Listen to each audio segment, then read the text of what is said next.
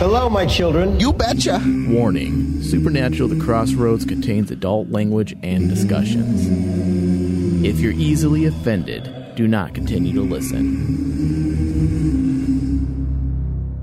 Oh, Dad.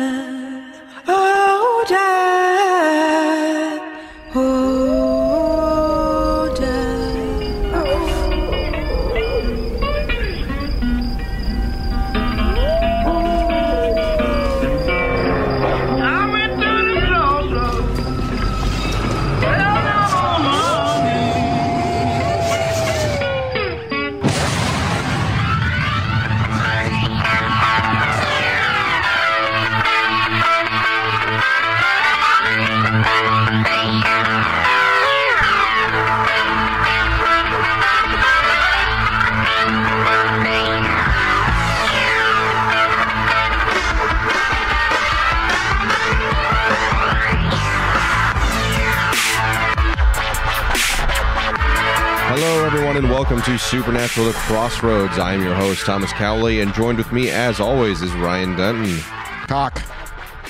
I decided to start Jesus it off with God, that. and Michael Flores. Jesus God. Hello. Hello. Guys, we want to thank you for taking the time to listen to Supernatural The Crossroads on Rainman Digital, Crossroads 003. We are talking about Season 12, Episode 18, The Memory Remains. And this one is a, a little bit of old, a little bit of new. It's got some nice classic nostalgia for Monster of the Week elements, but it also dives into where the show is going with its current new characters in the British Men of Letters, primarily Mr. Ketch, to a small degree, but a very important degree, I personally feel. Yeah. Um, this one has writer John Bring come back. He had one episode in season 11. Uh, it was Beyond the Mat. Was that it? Which was an o- okay It episode. was an okay episode. It was a controversial. It was a one. Was that the- controversial one. Was that the one with uh, where Dean gets in the the wrestling ring? The and- wrestling, yes. I like that with the episode. hot older lady. Oh, Yeah. Right. Ooh, Oh. that milf. Oh. Sup? When you okay, get to okay, my- too. when you- fapping when you get to room. my age, we don't call them milfs. What do you they're, call it? They're just women. They're just ladies. I mean, you're really not that much older than me, Mike. So I'm curious. So you should probably quit using the term milf No, because no, no, unless no, you're a no. 19 year old college douche, you probably shouldn't use that word. I mean, look, if she's a mom and she's older than me, she's milf. That's just how it works, dude. Is that how it works? No. I like how you guys are coming up with definitions for Urban Dictionary rather than focusing on the fucking show. This is Crossroads, the Urban Dictionary edition. Yeah, dude, that'd be an awesome. Show. Written show. by Andrew Dabb. Oh, Oh, it means it's gonna What? get dad. Oh, It's a good episode. dab definition. Now, this one again had a little bit of old nostalgia with its new elements for the British Men of Letters. With John Bring back at the helm, the second episode, interesting choices. We had some new characters, some new lore introduced through what was it, Moloch? Moloch. Yep. Yes. Yeah. The a pagan god which they did a lot of things different in this episode, which I was actually really happy about for Monster of the Week, you know, 12th season, so it's we know what to expect in a lot of ways and they subtly changed the game just a bit. And it's something I think that not a lot of people will notice right away, but will feel. Now, Yeah. Mhm. Now we also have a little bit of Mr. Ketch being a creeper. dude. Shocker, okay, right? dude? Let's just be honest here. Like that's stage five creeper. Like Oh, we got that- stage five y- clinger. You, want to know? You want to know? You want to know how creepy that is? That's like going onto someone's Instagram and going seventy two weeks deep and liking a picture. Wait, that's creepy. that's That's a incredibly. Mike standard right there. that's there. incredibly creepy. Going that deep into someone's Instagram and then liking No, I'm it. talking about taking a picture away with a child and a mother on there. That's what's weird. oh, and and looking at it longingly. Yeah. That's a little weird. He's also, this is what you look like. Oh, 20 years younger. oh. Look at that young Creepy. Dean. yeah. Uh, Speaking of creepy, this one did have a lot of Alfred Hitchcock homage in some ways. I think film fans or people who are fans of classic horror in that regard will pick up on it. Much Again- like the first season. Again, much like the first season, it, it, this episode to me was a lot of little subtle touches that created a far greater whole. yeah. Now, of course, before that, we got some news, and this time we're talking about ratings. Unfortunately, Supernatural's ratings have continued to drop since the return from the winter break. Uh, I don't have. The, do you? Is anybody the exact numbers ready at Uh, hand? I can. Hold on. Give me a sec. Now, again, winter break does, frankly, mess up a lot of shows, especially as it has gotten longer in a lot of ways. I, I, I We we leave really early in December. We don't come back till late January or February in some cases. It is going to throw some people off. I think there's no way to not. do I have that. them. I have them open here now. Uh, Mike, is is point four? Is that? Uh, what are you looking at? It's 1.5. I- I'll say I'm looking at the demographic thing. Oh, sorry, I suck. All the way to the right column. It's 1.5. So it's one one and a half Oh, million yeah, is what okay, you're yeah, looking at. it, I see it, 1.5. yeah, I see it. be very unfortunate. Ratings aren't going to cause the show to be canceled. Um, No, I know not there's like- some not there's some show. talks of ratings, you know, of the show being fine in terms of ratings in the chat room, and that's 100% correct. The show isn't going to be canceled. You're, I think they're on the faith system at this point. They know what the Other show's shows capable. would not be so lucky. Right. They know what the show's capable of doing. Uh, I don't think time slot has anything to do with the with the ratings drop. Uh, a show like Supernatural is always going to have its elite that's going to tune in live no matter what. Um, honestly, I think people are checking out uh, because they're just not as interested in the season as they originally thought. Um, but there's a there's a lot of play. I mean, ra- ratings go up and down. It's like the stock market. Sometimes it's hard to truly pinpoint the reason why. Yep. But when you look at the season where we were having better episodes. And when I say better episodes in terms of ratings, I mean 250, 300,000. That's a lot. Uh, you may scoff and say 250,000 more compared to where we're at now. That's huge. That's not a lot, but that is a lot. Some it is shows, people who make decisions. exactly. Some shows on cable only get 250, 300,000. There's shows on Showtime who only register and clock in 350K, 450K.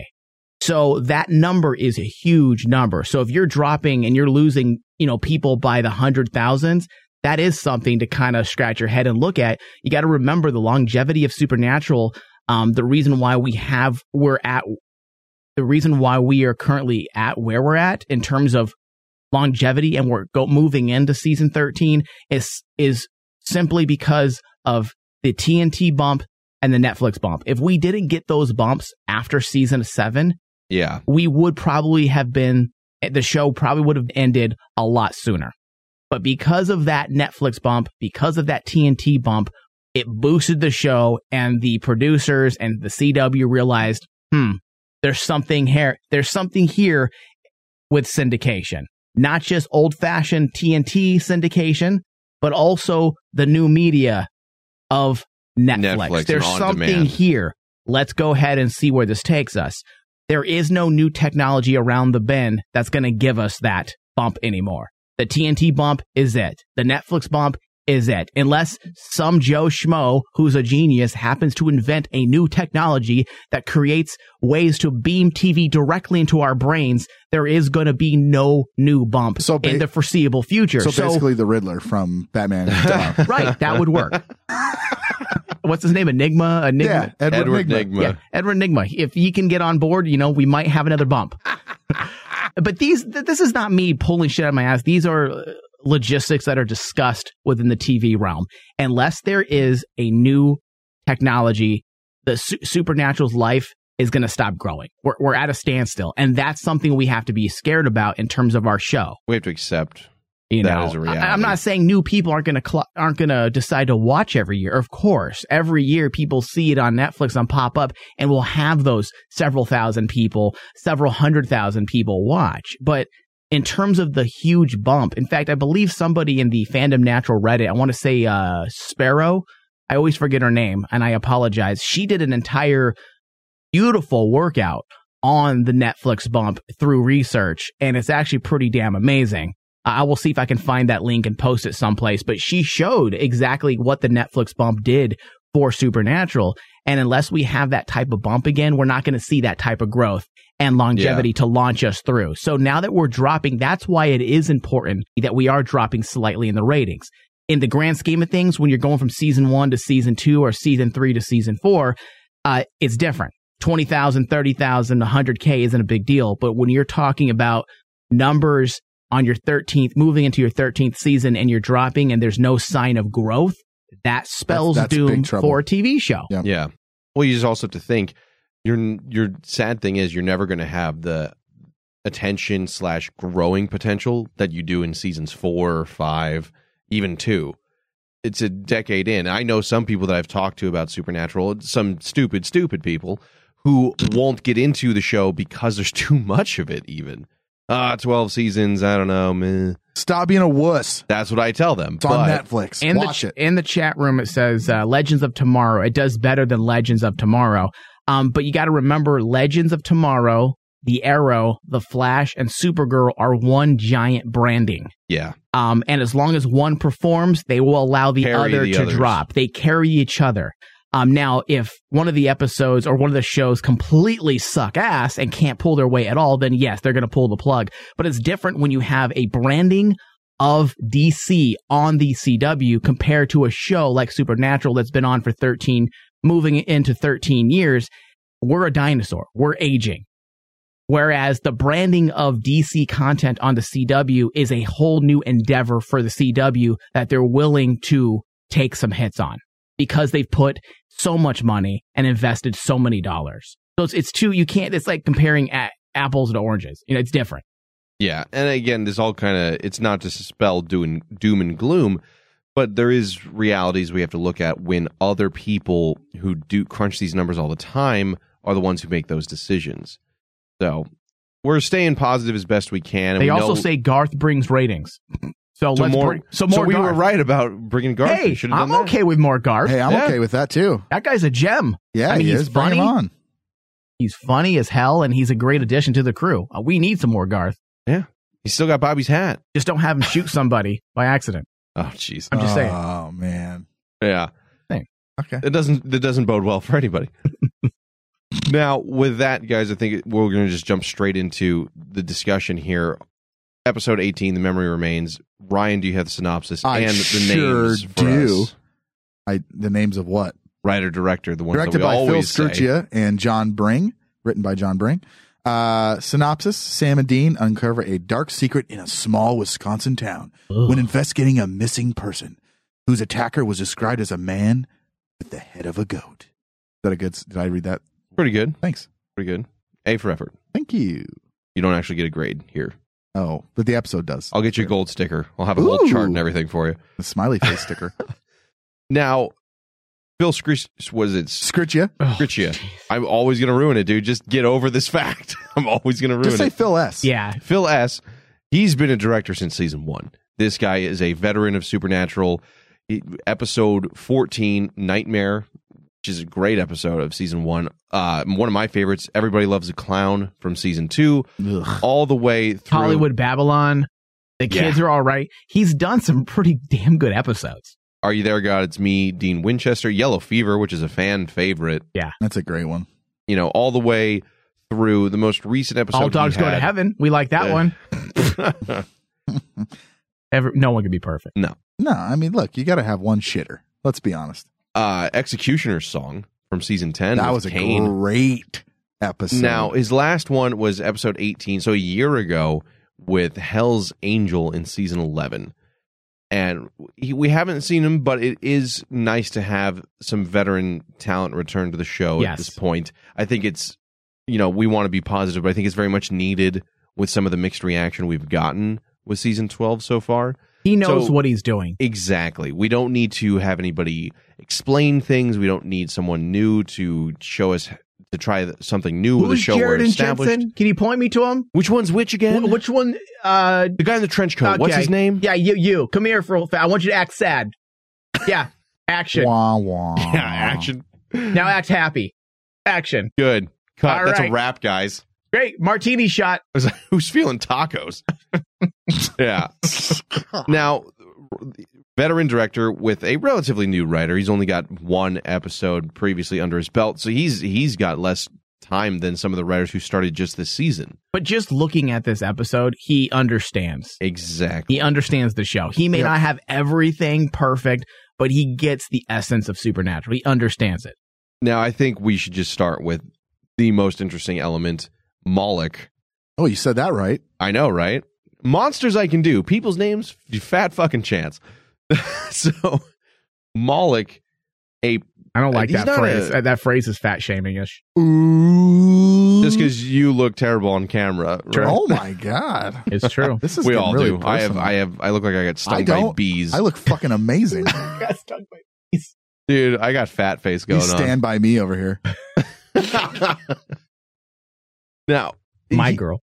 Oh my girl. Damn it. Now, Moloch is a did, did they say pagan god or is that I thought they said pagan. Anything that's not Christian, it's just that's the eh, term, it's right? kind of a catch-all for the most part. Yeah. Right. A God that has been starved for food by a family for hundreds of years. Now, we've known since season five was Hammer of the Gods, I think, where Lucifer goes and kills Odin and so many others, and Shiva's there. Yeah. We've known for a long time that the lore and the world and the religions of this world are far greater. We've known pagan gods forever. And that's something that I know we as a group here absolutely love. It, that specific episode of Hammer of the Gods really, Yeah. really changed the perspective of Supernatural and how you kind of looked at the universe. What opened the world? It really did because beforehand, yes, we had some little iterations of gods in in Supernatural, but nothing to this effect. nothing concrete that said Norse mythology Right. is right on the nose, and an actual entity in Odin. And pagan gods had been villains a, a couple of times beforehand, but we haven't had them. We've had pagan entities or something along those lines recently, but we haven't had, not to my immediate Straight up knowledge, gods. straight up god level fight for quite some time. Now, they were very careful about how they did this one as well, from a storytelling aspect to a cinematography and camera aspect. This is where the Hitchcock element comes into play Which I can appreciate. because we do not see, truthfully, we don't see Moloch. He's never revealed. We see pieces of him. I mean, even on the wiki, the best shot they have of him is from behind with See- the picture of the horns. uh, Mike and I had this discussion before you got here, Thomas. Okay. And now, like we saw in Hammer the Gods, we saw the gods take human form. Okay, we Right. saw, we saw them. We got to actually see them. I think this was the bit one of the pro like not a problem. It didn't ruin the episode or anything for me. I really wanted to see Moloch, Yeah, And I I think- disagree. and I and that's fine. You're wrong, but the thing is, Wow. I'm kidding. No, I, I, I just, I wanted to see the character. I mean, we've seen gods before. We've seen pagan entities before. I want to see the character. I want to, especially if it's a legit half man, half goat. I want to see how they do it. Now, whether it be prosthetics or whatever, I just think in the lore of everything that we've seen in Supernatural, it felt almost like they were hiding this this monster because they didn't want to spend the money to do the, the, the you know to do the CGI or however they were going to do it. That, that's what I that's what I felt. hold on. I I can see your point, Ryan, and I agree with we've seen gods before Mhm. and they have taken the form of humans. So why can't we see them what they look like? But if you Right. remember in season 5, The Hammer of the Gods, they also took the animal form that they were. We didn't see it, but as Sam and Dean or I believe Sam and Dean or was it the hotel bellhop that The was bellhop. walking through the hall, he saw shadows and sounds of what they were in their animalistic form. So it does fit into lore. Now, what I got from this was that this monster, Moloch, at some point, again, I'm taking massive assumptions, but I got, I got the idea that he was almost beaten into Yeah. a monstrous form because he was starved. He became animalistic in traits to where all he cared about was being fed blood. If that makes sense. It- it isn't that I what mean, they I said? Isn't that what they said? They enslaved a god Yeah. and starved him until he was willing to give them what they wanted just for the taste of human blood. I, I get that. I just think that lately, it's especially on just the CW in general. It looks like they they do these techniques because they don't want to spend the money to to do a particular thing, and it's and obviously I don't I don't truly think that's what this was here. I think they were trying to do this in a in a stylized way, No, but but I, I, kind of think I agree with you. I do think there's a few things to it, though. I think it's more than that. Yeah. I think John Bring wrote an ambitious episode, right and the producers came back and said, "We can't afford this. Rewrite this. We feel the Hitchcockian vibe that you have here. right You're already hiding the monster already till the end, uh, to the ending portion of the third act. So why don't we just go with it all the way through? Let's let's save ourselves a buck or two. We don't have the money to produce Right. this, and let's go with it and take it up a notch. So I believe it's kind of like a like a split. mix the, of, of yeah, split the difference, which we see that all the time in TV. In fact, Kripke did that a lot in the first five seasons. When he would have a very ambitious episode, he would find himself rewriting creatively, borrowing cues from some of the greats, Alfred Hitchcock and other directors of the times, where you would borrow cues, make it work, into the genre that you're writing into. And I and I agree. I mean, most of the time, less is more uh, when with anything, and I, and I'm okay with that. I just think that the way they had, sh- at least in my mind, and this is just me, and I'm not again, some of the shots just seem like you know, hey, we can't do this. Let's just shoot it this way because we can't show them too much. And, and I and I get that, and I understand, and, and and like I said, most of the time, less is more. I just think in this one, some of the shot, I, I really wanted to see the monster, like See- at least his face. See, that's the thing. I, I understand what Mike's saying and what you're saying about budget in some regards, but I'm the advocate of the opposite. I'm the advocate that I thought they did this perfectly, where you don't see the monster. And again, I've mentioned this time and time again. It is that same concept of the Jaws effect, letting your own mind fill in the gaps with what is that horror down we- in the bloody, blood covered Right. grate. I get that, but we did see Jaws. Yes, we did see Jaws, but once you see Jaws, it's no longer a horror movie; it's an action movie, and it loses all. It's of National Geographic. It's National Once you see Jaws, it's just It's just a documentary. I mean, it's It's- just a 30 foot shark. I It's mean, Nat whatever. Geo. That's Yeah. what, yeah. and it loses something. Not seeing it Adds to that. And again, this this to me builds into the love uh, Lovecraft Jesus, the Hitchcock vibe. Yeah. How you don't see the mur- psycho murderer in Psycho until the very end of the movie, but in some ways it takes away from it. The the scary shots are seeing the shadows in the window behind the curtain. The scary shot is the overhead shot as she kills the inspector down the stairs. Yeah. The scary moments are the tension. I was on the edge of my seat as Sam's peering into the grate as the abyss stares back I was at him. too. I I'm was waiting. too. I like, was it's gonna fucking jump out. It's Dude, gonna fucking get That's me. Phil's directing, man. It's, that is it is great directing, and well I have done. not. I swear to God, it may have been because I watched it late at night, but it really was. I have not jumped at an episode of Supernatural for quite some time, and this got me twice. Once was when Dean's going through the house and he finds the Bill, Black Bill costume just It's standing racist. there, and it, the camera jumps ahead and he's just staring at him. That got me just because that disturbing off to the distance. There's someone down the hallway staring at you, and you don't know if they're Yeah. looking at you or if they're just Yep. a coat or that's creepy. That's something that you go down your hallway to get a glass of water at three in the morning, Mhm. and your fucking coat is all of a sudden a axe murderer with a massive erection waiting to kill you. What? Wow. Why'd you have It's to throw boner in there? Because it's more scary, scarier. Wow. Now Bo- boners scare you? don't they should they should scare everybody. That's Just a why he gets bit. he gets a boner. He's like, "What is It's a fear this? boner. Why do I have this? I just flick boners and they go away. Oh, flick. really Just flick you 'em. just flick it. How many boners are you assaulted with? I don't know. That's so weird. I don't know. I, I I said that. liked this element. The shot from the freezer where it's all smoke and red and it's almost this other dimension and there's dead bodies and there's meat carcasses. It reminds me of somewhat of Saw. It reminds me of Hell or the Cage in some I- ways. I agree. And you see the horn demon shadow coming from across the way. So much of it leaves my imagination to do the work for me. And because of the way in which they shot so much of it, I really, it really connected with me. and you know what? And I liked it that they're using the old fashioned fear tactics. And this kind of goes back to our, our writing outline from last week that we discussed, uh, using, you know, borrowing nostalgic elements and things that worked from previous seasons. And this is something that they really haven't really delved back into since the first season. There's been a few sporadic episodes here and there littered throughout the last 12 years, but a lot of our villains are humanoid. I don't Yeah. know how else to say it. They're, they're humans in, in meat suits. Um, and this is something you and I have have gone on and on and on about that. Give us a true monster. I, Yeah. I want that creature that doesn't have a human form.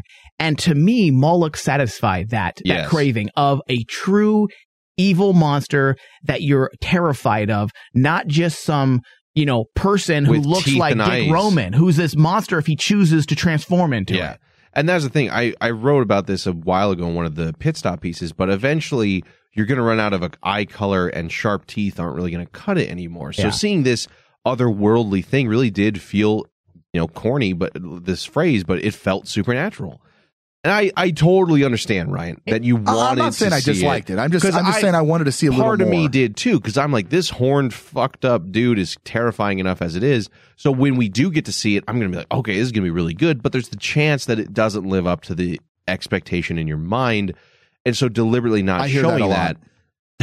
Yeah, that's why. That's why I don't show them. Deliberately That's why I, I staying away him. from that. Lights are always off. No, I downplay them. I tell him mm-hmm. it's three inches, and when I turn it, it's four. They're Yeah. like, "Oh my god, Yep, it works. downplay." Not that small. I've heard Oh. that. Oh, for God's sake. It's not that small. I also thought this was it was nice to get away from CGI in some ways. We, Simmer down. we use it. I'm not saying CGI is bad. It is very, very like good, very useful. too. But it's nice to have something else that feels a little well, bit more real CGI. I'm pretty sure. at the end. But the actor who played Moloch Yeah, is the same guy who played the Scarecrow in uh, the fan fiction. yeah. I was reading that. Yeah, Who played? uh There was he's the Gollum. It's, Yep. This is a big fucking dude. yeah. So he has played these characters. So there's yeah, there's makeup to it, but that stomping, that weight, that presence. Yeah, It goes Feels back real. to what we always say: utilize the tools you have, whether it be CGI, prosthetics, or a costume, whatever. Don't always stick to one thing because it's maybe easiest, but utilize all tools in that toolbox to give the ultimate look. And that's kind of what they did with this guy. They use the prosthetics, they use the Yeah. costume, they use an actual person, and then for certain specific scenes, they'll use they use the they utilize the CGI.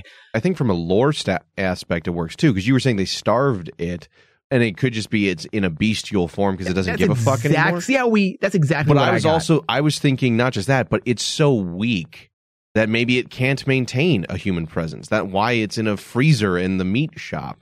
That's you know? kind of what I got from it when they started explaining what they did to it.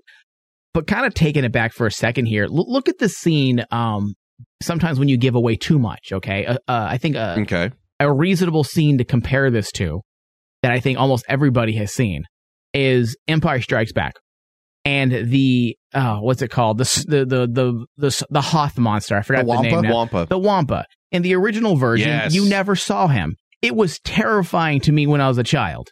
You never saw the Wampa, you just saw what he did. Then in the special edition, they show you the Wampa and you're like, oh, it's a teddy bear. It's a teddy bear with tusks. It's huge Yeah, fangs. It, it- gets it- its arm cut off. Yeah, it took away from the that fear that I had as a child, and it Yeah. gave it a it gave it a presence. It- basically, you took your monster out of the shadow and you shined a big old spotlight on him. Yeah, And I and that's why I like things like this when they don't give away too much. I don't think we need to see every element of a villain. This is why we like Wendigo. Yeah. Yeah, you know, and, and. I That episode and I still works know for me. and I know we're in the minority in terms of the fandom. A lot of people hate on that episode, but to this day, I will stand by it. We talked about it in the uh, in the on the uh, subscriber video cast. We talked about the Wendigo and how much we liked it and and how it worked for us. And this reminded me a lot of that. Yeah. And I think this not just the visual effects in some ways, but the episode did a great job through the direction that it made you feel uncomfortable. I used the example of Sam looking down the grate and it's blood covered. That, that was creepy. That dude. was creepy. The whole time you're just on edge waiting for it to happen. I think the music and sound effects were really good of when they were used and when they weren't to ratchet up the tension or make you believe something was going to happen and then it didn't. You know, the empty house that's utterly abandoned except for a relatively active torture chamber. dude. That that that You know. whole place was like the the dead-eyed mask of Black Bill. In the beginning, I was a little like uh, it looked a little corny at first to me, but when it's in I the think house, that was just the point. Yeah, it was When it's- supposed to look. They funny. wanted to contrast the two between Moloch and Black yeah, Bill. for sure, and it, it definitely hits when you're in the Why's house. it got to be black? Or you want to be White Bill? Yeah, white. Yeah, white Bill. All right. What about Asian Bill? Could he be Oh, Asian jeez. Bill? Oh. About Mexican Bill? Mexican Bill. I can get behind that He one. has In fact, that has a nice ring to it. Mexican Hey, Bill. Mexican Bill. He has Yeah. tacos for ears. he kills you with large burritos. Oh my god, whaps that, a burrito that would be in the your greatest face. way to die. Yeah. He was killed by chimichanga. My name is Mexican Bill. My name is Mexican Bill. I kill you. I kill you with tacos. I blow up your car. oh Jesus! Holy crap! Oh, that's aggressive. Oh God. I come to Juarez and kill you. Juarez. How do you know the? You actually know that's the most dangerous city in the world. oh, I know, dude. I watch documentaries. I'm not as dumb as I appear on this show. now I thought uh, you know for a monster of the week episode because that's what this was. It- Absolutely. it, was oh, a yeah. monster oh, yeah, of the week episode. this to me is how you need to do it at this point. It again, it it we've seen Can so I many. add John Bring to our list of writers yes, that need to write? Yes, yes. This after guy, this, you know, he's a writing assistant. He's not even a for years full-on since writer. 2013, he's been a writing assistant. Yeah, give this How guy a work? fucking promotion already. Jesus hey guys, Christ! give me a fucking promotion. I wrote better than Meredith Glill. oh, Meredith Glynn. I don't even know her name. I don't know how to say her name because she sucks so bad. oh, Oh, come God, on. come on. Hey, Dabb, Yeah. can we can we uh, promote John Bring next year? No. We already have a full staff, Robert. We have uh, Meredith Glynn. Yeah, get rid of her. Oh, Jesus. Yeah, just yeah, not. This gambler. And my wife, get rid of her as well. Wait, did I say that out loud? Uh, no, no, no, Don't no. tell her I said love that. you, Jeannie. Just, da- just dab all over him and get him out of here. Sound good? Jesus. Great. No, you're right though. He needs to be added to the roster of names that we absolutely should be tapping into more. This episode, Beyond the Mat, was controversial for I feel like the wrong reasons. It was controversial, yes, but it wasn't a bad episode of Supernatural. It the, wasn't uh, bad in the what it did. Wendigo was not all prosthetic makeup. Uh, VW says it was all prosthetic makeup in the. It was room. prosthetic, and then they added there was a lot of combination of shots to make a mixed. It, it was it was a hybrid shot, which is what you should do when you're a filmmaker. Yeah, Is you utilize everything. It was a combination of various techniques, yeah. including practical as well as CGI. Now, we were saying that this was a monster of the week, and it was a great way to do it because it's not something we'd expect. It's not somebody has sharp teeth and a different color eye when they activate, you know, to be the Activate. monster. But the risk that we take with this is that now this really interesting figure from lore and from just how it looked visually is gone. And that is something that a lot of the Monster of the Week episodes have fallen into in some ways. Moloch is visually just stunning looking and terrifying from what little we've seen of him. But he's the in the show they say he's the god of sacrifice. But as uh, VW in the chat said, and as a Wikipedia entry, if you Google him, he's the god. Uh, he's for child sacrifice, which is He's a Canaanite, a Canaanite god. What is Canaanite? Do you know off the top? It's a of your head? It's a tribe. Okay. Uh oh, a Greek. Uh, Greek and Bib- is the biblical. It's not Greek. It's uh, it- there Oh, are wait. there are Moloch has transcended lore, Okay. meaning there's different, just like a lot of gods, ancient gods. His So this is his old his shit. lineage or lore has been innervated throughout various cultures. Uh, but I believe I could be wrong. VW can fill us in in the chat room because he seems to know uh, quite a bit about Moloch. Um, I believe his root stems from Canaanites. He was the Canaanite god. Uh, and if you again, I grew up in a religious household. We heard his name a lot. He Really? was he was the god of the Canaanites. Yeah, and he's associated with child sacrifice, which Yeah. is way darker automatically. Super creepy. Now, and again, this the visual he's covered in blood, or he's only associated with blood from what he eats to the color palette he's surrounded in to what he ends up when when you shoot him with a Colt. Which I was thankful that the Colt could still put him down. yeah. But you know But what? then you don't have this monster or villain that you could tap into in future episodes. Yeah, and I think that was some of the complaints online that I was reading was like, oh, what a waste of potential. And I think one of our uh, longtime listeners, Don Garrett, was one of them. Uh, and you know, I agree but disagree. It's I'm kind of split, um, because you and I just looking at our our season six mishaps that we talk Yeah. about in our in our video cast that we started this past month, where we talk about some of the things that Sera Gamble's you know, gambled away. Some of the opportunities to extend her story into five seasons if she had quit throwing everything out and getting rid of things. There's elements that you could have utilized just in season six to extend two, three, four seasons. And honestly, a character or a god like Moloch with the amount of lore and, and cultural history that you can derive from this character, you could honestly use him. Again, I'm going to use this word spinoff just because I can't see them using someone like this in Supernatural anymore. Yeah. But they could utilize this type of villain to Well- propel an entire season. If this was like season two, season three, or even a spinoff, this is a viable villain. Let me. Uh, I I I, I agree with you. I Mike. Agree, but I want to see him. But uh, no, no, no, no, no, no, no. I agree, but then again, we also have the Colt. And the thing is, you yes, Yeah. okay. Let's let's be completely honest here. Okay, yes, awesome, awesome villain could totally be used for something else, but the Colt destroys that all out of that away knees. because and it's that's like why we need to get rid of the Colt ASAP. yeah, it- eh, because the Colt's there and it basically one it's it's a one shot golden gun. Bye bye. Doesn't matter who you are, you're shot. Bes- Besides Lucifer and It's, obviously it's if like you- winning the golden ticket. Right. A- And the thing is, like, no matter how cool a, a villain is, if they can get smoked by the Colt, it doesn't matter that they're not going to hold anything because all they got to do is get in within eye eyesight of this Shooting bag distance. and, and shoot them. Yeah. So, and uh that is a big disappointment aspect to the Colt returning. You know, it, it worked really well with the Alpha. You know, they Right, are made sense. incredibly powerful. He's the last one. They are at their 11th hour, essentially, when Yeah. the rest of the British letters are dead. So using it at that point, after so many years of not seeing it, worked really well. But you're right. When you have that around all the time, because let's remember, they didn't get doesn't that matter again what you bring in. until season five. It's the reason why they lost it conveniently for all those years. Yeah. They keep removing it from the story because it served to, with a limited bullet number, kill Azazel. Then when it was brought back with more, with is Hot Ruby. infinite ammo, Ah, Hot damn it. Ruby was able to make bullets because she's hot. God, They had raised the bullets. stake. Well, Ruby, how does it work? Because I'm hot. because I'm hot and I used my tits It to make hot these. demon power. Ugh. Demon. Only blonde demons could do it. Yeah, Like so the other, the other version of me couldn't do it. like the totally because I'm blonde and I'm hot. I can Oh make my these God. bullets and they come out of my yeah, places. And uh, that's how you make the totally. bullet special. Yeah, they're special.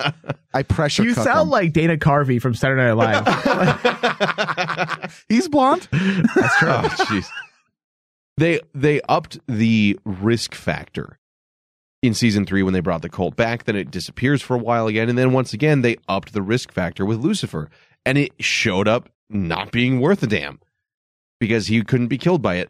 So now they bring it up again with the Alpha, but if it holds, if if it's, it hangs around too long, nothing's a threat. It's Superman Syndrome Gun Edition. yeah, yeah. And for right now, I think it works. Like I'm okay with it. I don't think they're overusing it. They've only yet. used it what three times. I like the swagger that it brings into the show. Just when you know Dean pats his jacket and says, "Oh, I got the Colt." Like I Not like. just that, but the six shooter revolver, Yeah, Western style. You don't need to sell No me tr- on no that. I mean, no, not you. I love it. you love Like, that shit. I, it's so good. So I'm okay with it now, but they're gonna need to tuck it away again. Um, before the end of the season, like tuck you, it you between tuck your legs. You need yeah, to tuck, tuck, it between your legs. cluck like a chicken. It, would you fuck me? Oh, I'd Jesus. fuck me. Anyway, no, you're right. They need to find a way to put that to bed. But I think between Tuck it like Finkle and Einhorn, oh. and, and make it a day. either because they're at the end of the season with episode 18 right now, or because the British Millionaires will inevitably take it back. Yeah. I Yeah, think we're. got- I don't yeah. think we're going to run the risk of that being a crutch too soon. I think they are. No, gonna, I think we're fine right now. Yeah. Ultimately, I did like Moloch in this one, and I thought it he was a great villain and it did a good job for a small, interesting story. Could it have been more? Yes, but I, I unlike season six, I don't feel like they built up a lot to this. The difference with No. season six Yeah, was I there was multiple episodes of Alphas or the Campbells or uh Balthazar or the civil the civil war in heaven and the weapons there was multiple episodes that led up to this if moloch had been for example like that or like the Stynes three two four episodes and Right. then just removed from the playing field that would have been the same style of missed opportunity Right. Yeah, I agree. but when it's just a one and done, while it is somewhat unfortunate, I think it's better to have a strong one and done than a lukewarm three episode that doesn't go anywhere. I'm just a lore baby, so like Oh, if, I, know, if we I was in the writing room, I'd be like, guys, I, I would need someone to. I would need Robert Singer to smack me around. Like, dude, just kill these people off. Quit trying to hold on to them because I'd hold on to everything that's cool. I'm like, no, no, no. We might want to use him later. That You'd would be, never I'm kill anything admitting it off. right now. That would be my weakness. I can kill people easily in my shows, but when Not you when you get like these rich characters like Moloch, it would be I admit it would be very hard for me just to bring him in for an episode. But then again, that's the beautiful thing about Supernatural is they can borrow these rich characters that have so much oomph to just be just because of their name, and you can kill them off because hey, that's Supernatural, and we know that another culture has probably someone just as cool down the road. Yeah, I So. agree. Uh, guys, real quick with that, we want to take a moment to talk about the Patreon page. We just, Look at you. I know, Oh wow, you What decided is to do a live this? read. I know. Wow. We just recorded another video cast episode where we talked about season one, episode four, The Phantom Traveler. And one. we had a lot of fun with that one, going back to the origin of demons. As again, as you guys know, we've been doing Supernatural Crossroads for about three years now. You gave me and Christmas. three, Three yeah, years right? seems like three hundred years. And each time we try to bring you guys the best content that we can. But with Patreon, we have the ability to do far more, not just for Supernatural, the Crossroads, but for the network as a whole. And it allows us to do more for you guys. So if you are a fan of this show, if you have checked out the Patreon at all, there is a ton of different options for you to. What, what are you staring at me for? Thomas, I like I threw him off because he's like really concentrating really hard. Uh, He's Yeah, super you stare concentrated. at me like a creeper from a window, like some kid at a sweet shop Just just, call me, looking for just call me, just call me Ketch. I'm gonna Hey, dig through Thomas. your drawer and, thro- and, and steal your Oh, panties picture- and, a, and a picture of your mama. Oh my Hey, god. Hey guys, have you guys found uh, Mary's panty drawer anywhere yet in here? yeah. Can that you was his point me- real mission. Show Can me. you point me in that direction? I need to sniff every single one of them. It was never there to get data. Uh, anyway, no. Hey Dabb, can we put a seat in here with Mary's panty drawer? I'd be okay with that. Found some sort of buzzing device, sir. That would be Castiel finding it. It would have to be. Can you imagine? That would tell me that this- would oh be. my God. That, This battery operated toothbrush doesn't have a toothbrush part. that would be that would be amazing the for best Castiel. Castiel scene of Oh all my god, time. I would die. oh, What were we talking about? Patreon. Patreon. Sign up, guys. If you guys want to see real time reactions and gestures to these horrific things we say on a regular basis, check out the Supernatural The Crossroads video cast through our Patreon page. Subscribe, it allow us to do more for you guys, and you'll get to see all the crazy shenanigans that's usually Ryan's fault. Well, why am I always the one that gets thrown under the bus for that? Because you're the show record. Wow.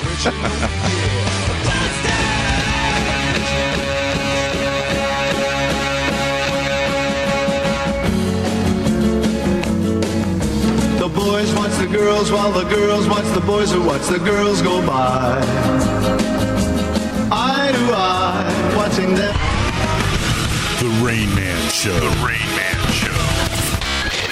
You got chemical warfare in Syria, and you got like North Korea launching missiles at Japan. Check that out. Are they really launching? I, Yep. it, didn't it fall into the water? Yep. Fucking limp dick They might as well country. throw a that's a that's a limp dick country, man. like no matter what Kim Jong Un does, he's I- I- just I- like, oh, I'm very mad. I'm very, very, very mad. He's probably like going, "We're gonna get it right one of these days. We'll get it right." What if we put wings on this missile? Yeah. That country, It's just like four people running really fast and then hucking it. they're so dangerous. That country, but only if you live within 15 feet. For more Rain Man, visit RainManShow.com.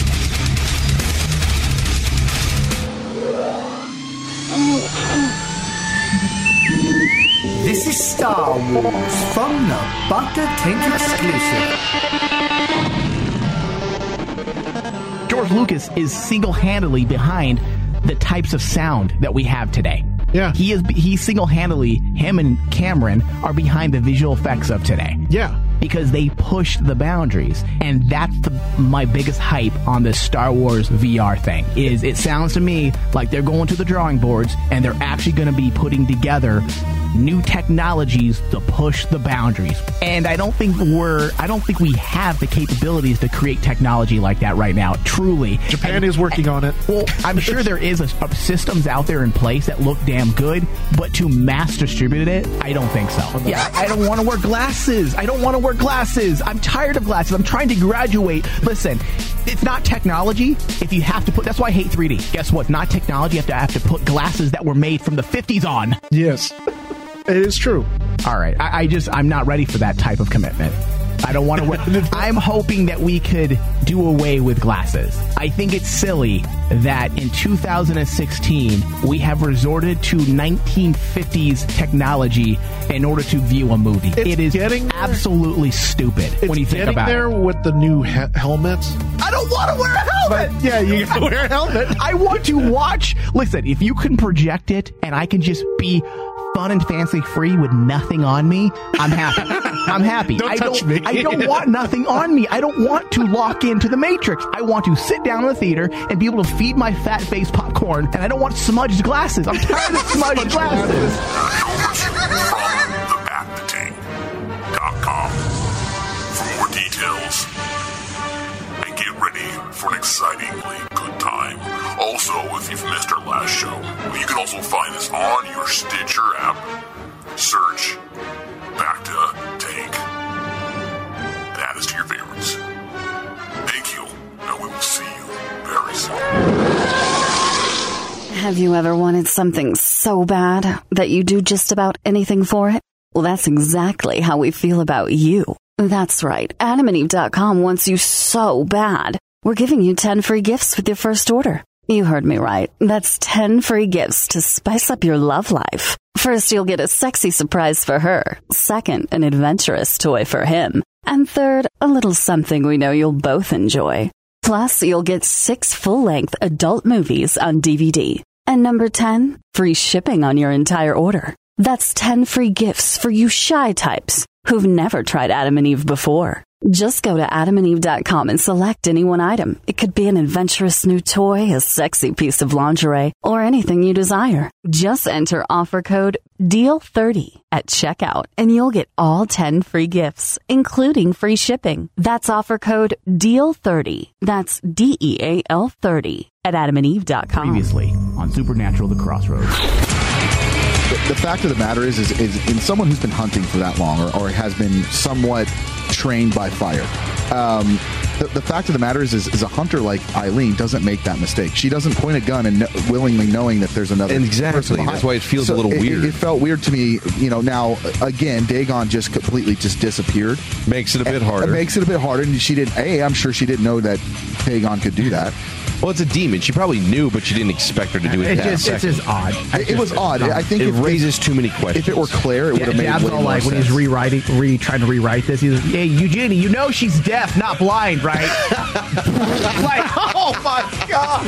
Hey, uh, Brad, um, this is this is oh my god! Hey, Brad, this is Dabb. Yeah, I, I have some sh- uh, script notes for you. Oh, yeah, I noticed that you made Eileen um, shoot. You realize she's deaf, not blind, right? She can see there's someone behind Dagon. oh my god. Yeah, let's go to change this. Sorry, it's already out to uh, the networks. It's already being produced, Dad. No, you, you're right. She she is established. Plus, as this- Robert Singer said I can do whatever the fuck I want. Sorry, Dad. However, it did seem a little odd that they had someone who has shown to be a competent hunter. Right. Very competent. Surprisingly After what we competent when you're last missing week. when you're missing one of your key senses too. You can't hear the things sneak up on you. You got to be a lot fucking better than the average Unless it's a person. vibration monster. A vibrational. It's a vibrator monster. It's made entirely out of vibrators. the possessed brings- vibrator. It brings you pleasure. That's how it kills you. You die from pleasure. It's one of those cursed objects. Ah, it's a Horcrux. We're terrible. We're terrible this episode. What the fuck? Vibrating monster. Oh my god. I You're a terrible person, Mike. I didn't say it. You did too. All right, guys, we're back. Now we're going to talk about Mr. Ketch and his pervy ways, which is pretty evident right off the bat in this episode. He deliberately fucks with Sam and Dean to see where they're going. Then they break in, and I got not exactly an Ocean's Eleven vibe because they're not stealing anything, but I did get that mentality a bit as they go in. There's a plan, they have a schedule they're keeping to. They're invading and, and taking photos of everything. Mr. Ketch is looking for the panty drawer, as we already discussed. Yeah. Do you think they went into the bathrooms and took pictures of like the toilets? Like, what if Dean left a turd in there and he's like, We've, we've got we've got a floater here, guys. Take it for analysis. See where they've been eating. Uh, Mr. Ketch, uh, apparently Mary Winchester was actually visiting earlier, and this is her bathroom. I'd be like, oh, cheerio. let me just check these drawers real quick. See if I can find a vibrator monster. Hey, where's the? hey, uh, guys, when you were doing, you know, while you guys were looking around, did you guys find the uh, dirty clothes anywhere? I'd like to go and, and do a little sniff rounds. God, We're gonna take them for soil analysis. Find out where they've been. We're making jokes. You guarantee why these guys are writing this Oh, episode. yeah. They're thinking that. You know, At it. least the Mr. Ketch as the actor, I think, had to think this is kind of weird. Yeah. it's kind of fucked up. Yeah, so he goes through their entire bunker, which again we know he has access to, but even though it's Menletter's property, it very much felt like a violation. Very much like a break-in and entering. Uh, yeah, it was a B and E. they didn't. for Have, sure. they, They did, set they up- definitely did not ask Yeah. permission. they They did not have consent to enter. they Yeah. set up wiretapping devices. They take photos of everything. Ketch flat out steals that photograph, which we know means a lot to Dean. That that, That- that- that photo has been, been one around. of one of three that is in any time they look at photos. That's one of them. It and that's always the shows up. mom picture. So he's going to know that's gone in a matter of days. Scrap Tyler says that was nothing but fan service. Let's get closer. Let's get a closer look into Dean's drawers. I just I I, I like. I half expected instead of shirts to just be boxers or briefs and finally answer Yeah. the question. Well, I thought it was I thought it was nice that you know. what if it was this is- whitey tighties? Oh, oh would that turn, man, would that turn whitey- women off across whitey the globe? tighties. Turn With everyone off. Whitey Oh. ties with some, with some skid marks. no, Well, come he, said, on. he said that he flips them and wears them again. So, Yeah. I mean, he is filthy. yeah, that's true. He is a Maybe dude- that's why we didn't he see is that. essentially Ryan Denton. What? yes. No. Wh- yes. When I watch Supernatural, I always yeah Ryan you Denton. think so? Oh, wait, yes, so so I I'm do. Dean. Kind of yes. Wow. Yeah, I'm not Yeah. saying I'm you're actually going to take I'm that. not saying you're you know as good looking as him. Oh, oh, but his mentality and how dudeish she is is very Yeah. much you. really. Yes. Yeah. Okay. Well, Yeah, So- eat, going to eat food like a, Which which to me is very chicken. unattractive. I like Sam. Sam's Wow. my style. thanks. Yeah. Thanks, Mike. I find you unattractive. I don't like too. guy guys. That's probably why I'm not gay. Come to think of it, it all makes sense. uh, I guess that makes sense now. Yeah. I You like, the- my, I like you my, like the twinks. I like yeah, my guys you like pretty, the girls. so yeah, I guess you like the girls. this all makes sense now. That's what you have to tell your mom. I came and to now the, makes sense. I came to the realization that I'm not gay. I guess. by, by yeah, it makes sense. Good lord. Jesus. We see how much he cares Racist. about Mary Winchester, but we see it through Ketch's version of admiration and caring for somebody. Creepy stage five clinger stalker syndrome. I did like how he flat out he said something that we've talked joked about them saying to Dean. I'd rather be with your mom. No, You know what we're doing. Yeah. I'm putting my pee pee in her VV. What? I don't know. I'm making you shit up. five now? Yeah, saying horrific things a I- minute ago. Now it's PP and VV. I put my pee pee in her VJ. no, I can't even laugh at that. we know but I'm going to because it's so bad. terrible. It, that line though, uh, okay, all joking aside, that line was pretty pretty hilarious. It was funny. Well, I like how he's like, I'd rather be with your mom. I didn't say hunting. Yeah. I'd rather be with your mom. I Rather be in your chuckled mom. pretty hard because of what we said the previous week about Oh yeah. how we would say things and like and how Ryan specifically said, "Yeah, I'm fucking your mom," because essentially that's what Ketch just said. in a sophisticated way. Yeah, in a very British way. yes. That's what he said. I'd in like the, to put in the me- Queen's language. I'd like to put me tallywhacker inside you. I- oh, Spotted dick. yeah. Now, we know he cares about Mary, but again, it's in his creepy but way. do- but does he? And that's the question I have. well, does he? care or is obsessed with? Right. Is, Obsessed. is there a lust factor there? Which He's whatever is fine. dude. Which that can also Swim fan, lust can also veer someone into their court. Okay, onto their team.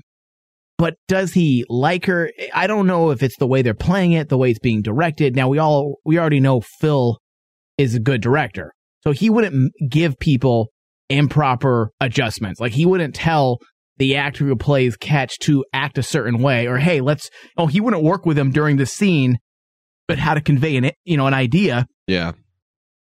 incorrectly. Yeah. You know, so it is coming off as not love, but more like it's Obsession. m- maybe a bet. And A I'm bit. wondering if that's the way they're going. Not, I don't want to say full on obsession, but I, yeah, I think I it's know. too. I I think it's maybe too, infatuation. It's almost too early to tell. They're very much painting it as he is a creeper. He is a bad dude. He is going to be a threat against either Mary, the brothers, or both. However, at the same time, he does a couple things that don't make a whole lot of sense. And this is something that I made a note of, but the chat has brought it up as well. They've bugged everywhere. They've hidden them in the inside devices that are then mounted on the wall above the door jamb that they never look at. Yeah. But then he puts a microphone directly under the table where they sit frequently, where we know Dean has a gun. And if they have, because he kept that one mounted under the table. Valid point. If they have checked everything as well as they have, why did he put a microphone there? Right. Now, the, there's two sides to it. One, he's kind of stupid. No, and this is how they're going to be caught. Yeah. You know?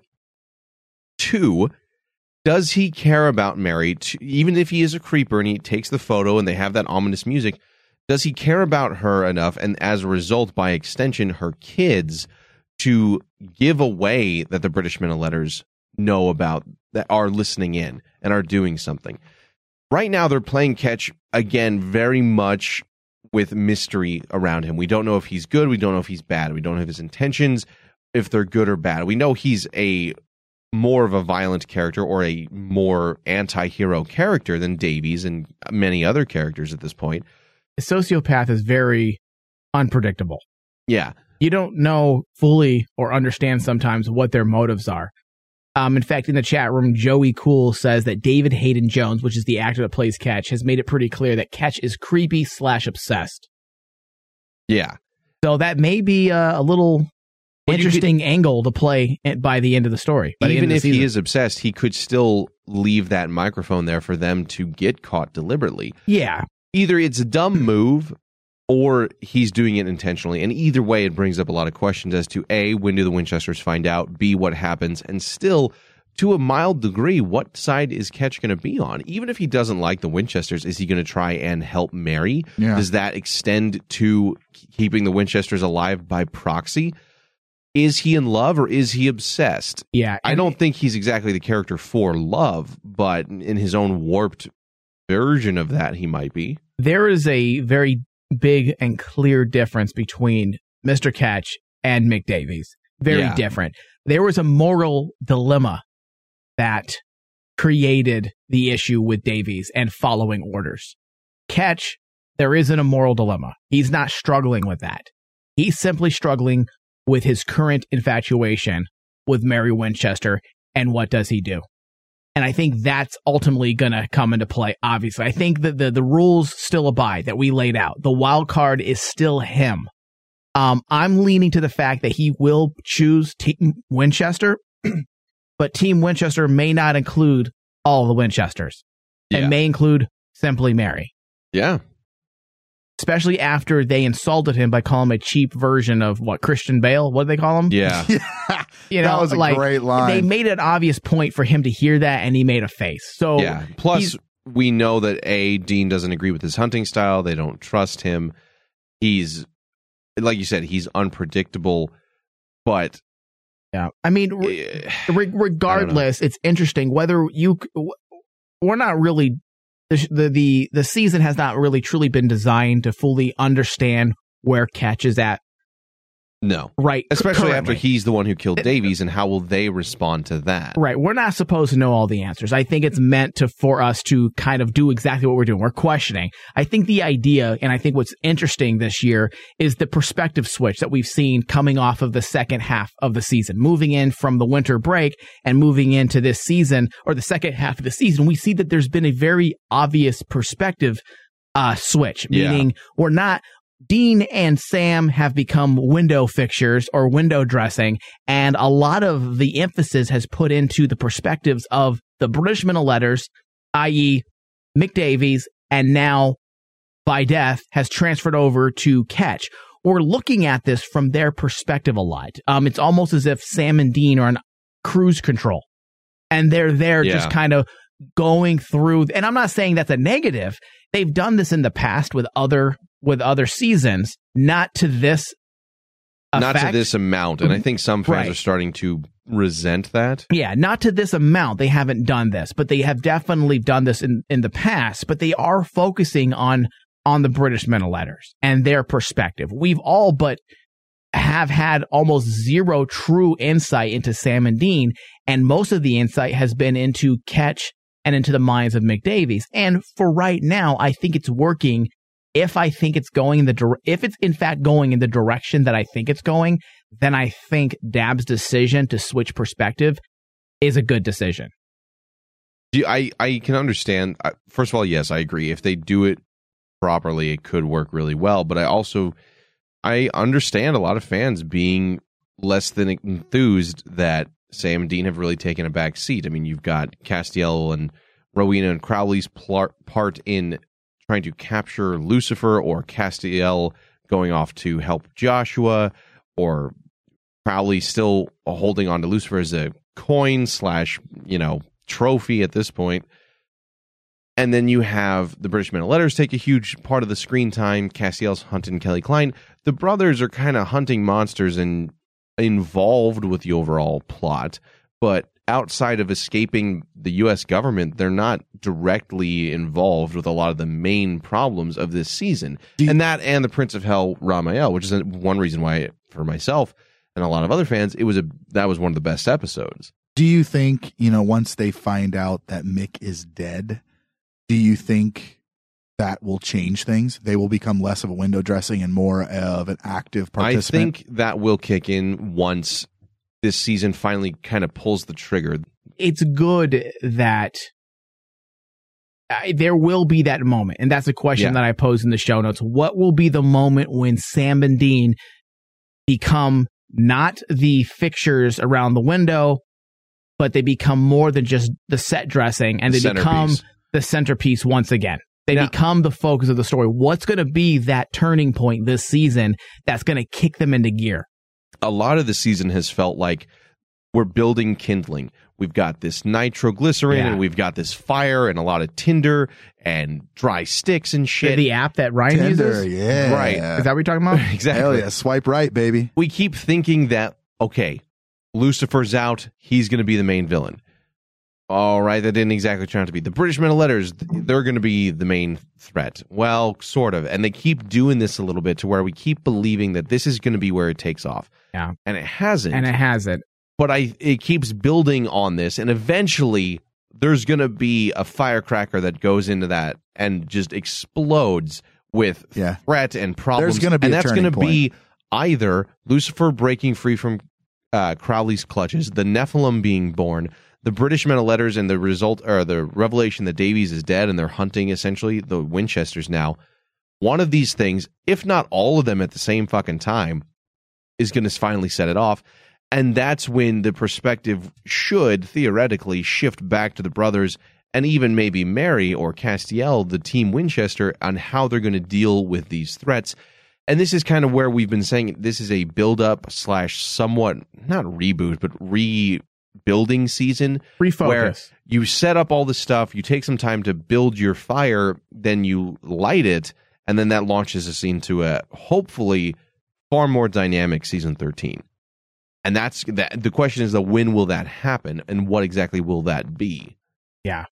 I don't know. See, the more and more we see episodes go by this season, the more I feel like, and I, I know this is not, I hope, but I don't think this is what they're doing. But when you change the perspective of a show, you look at other shows, uh, you know, let's take something of, um, let's take something recent and on the same network. Let's look at the comparison between the Vampire Diaries and the originals. When you change perspectives of characters and you introduce new characters and you take the focus of the story essentially away.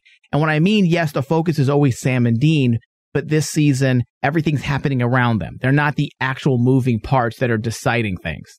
yeah Um, when you see that happening in shows, when they change that perspective, usually they're setting something up.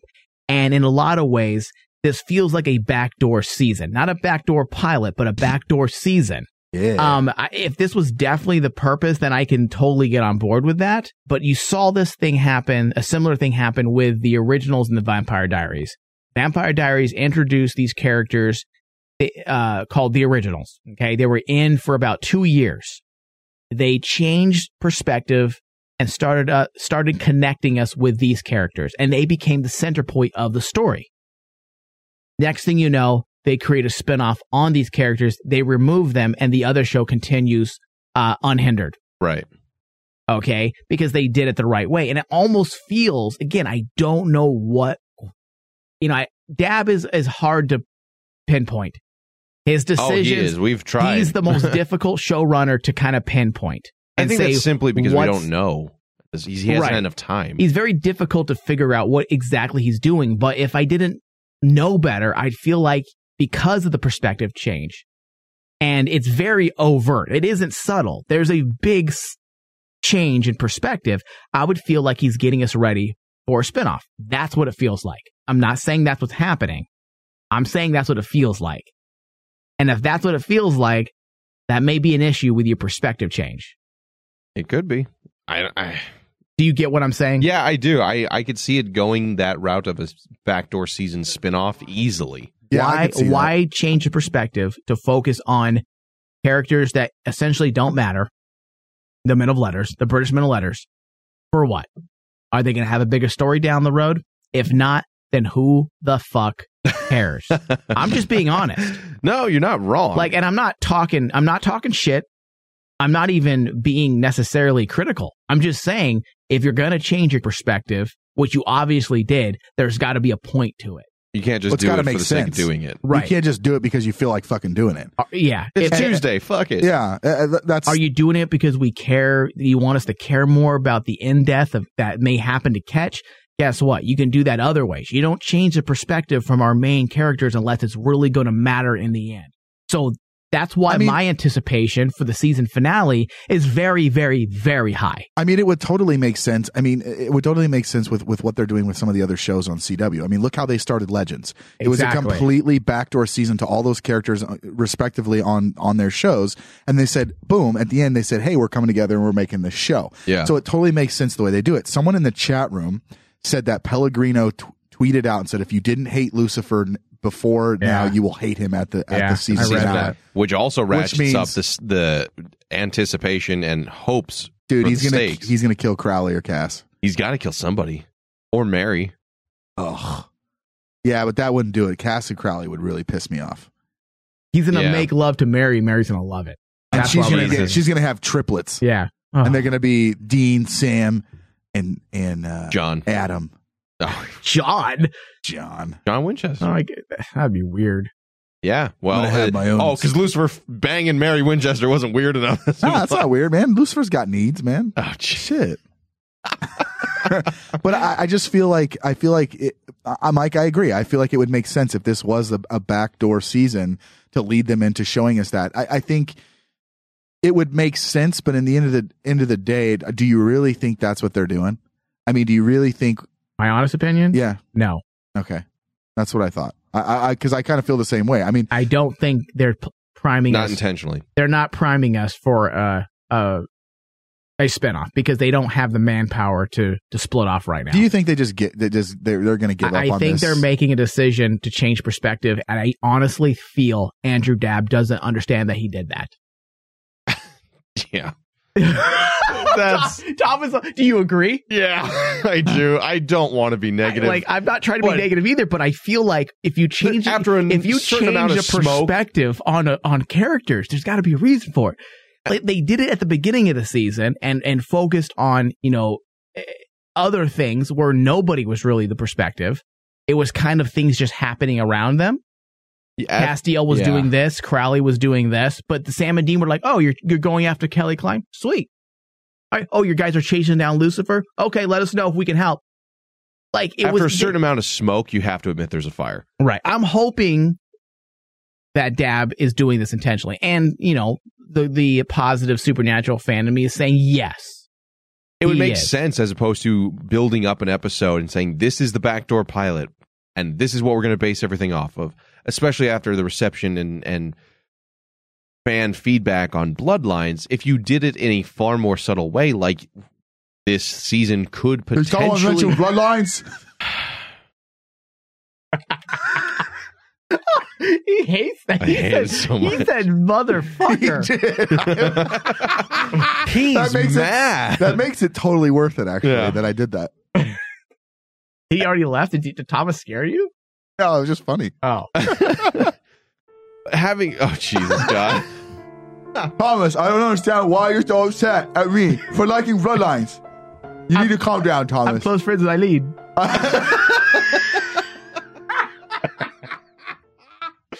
All You're right. terrible. Oh, I fuck. I do see the advantage to not focusing on a single episode though, and throwing out some ideas throughout a season to see how people react to it and test the waters for some interesting characters. What about this? Is this stuff that people are engaged enough with to warrant a season without, hey, here's all our eggs in this one basket, throw the basket off a cliff? That essentially was Bloodlines in many respects. So I could see them doing it. I don't believe they've done that. I'd like to, but I don't currently at this point. We'll see how the season ends. But at this point, I don't believe that's the case. So, Yeah. You know, speaking of endings, not just Mark Pellegrino's ominous tweet, which makes me giddy, frankly. Yeah, but what if he kills Crowley? That will be terrible, but we've talked about it before. At some point, these characters have to go. Whether it's Thomas, end of you- season, whether it's the end of season cry. 12 or it's the end of the show, eventually Oh, yeah. they Well, have sure. to go. And I will be upset Dude, beyond he's gonna come in. He's gonna be so morbid. He's but I've been thinking that, frankly, this most of the season, Crowley is playing with his food and it's about to bite back. He's a cat fucking with a mouse, not realizing that the mouse has like a chain gun. It's gonna Wow. fuck him over. what an analogy.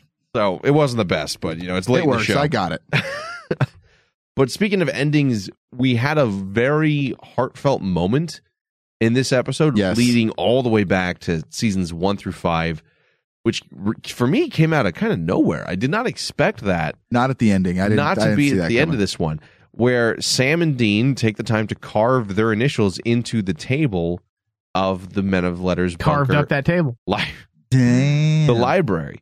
Now, a lot of people, I, I know some people are not fans of the bunker and prefer more the open road and the the car and the hotels. Really? Have you read I know that? a few people. that? Not, I haven't read it so much through the hardcore fandom, but people I know who watch the show Yeah. in person, I've had this discussion with.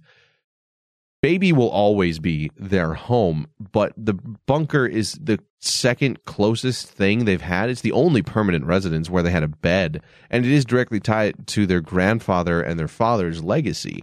And since season eight, they've been talking about legacy. We always had the idea that it was just baby, and and the car itself was the legacy, and what people remembered of them was going to kind of be it. That's what Sam alludes to here when Dean asks if they'll be remembered 100 years from now.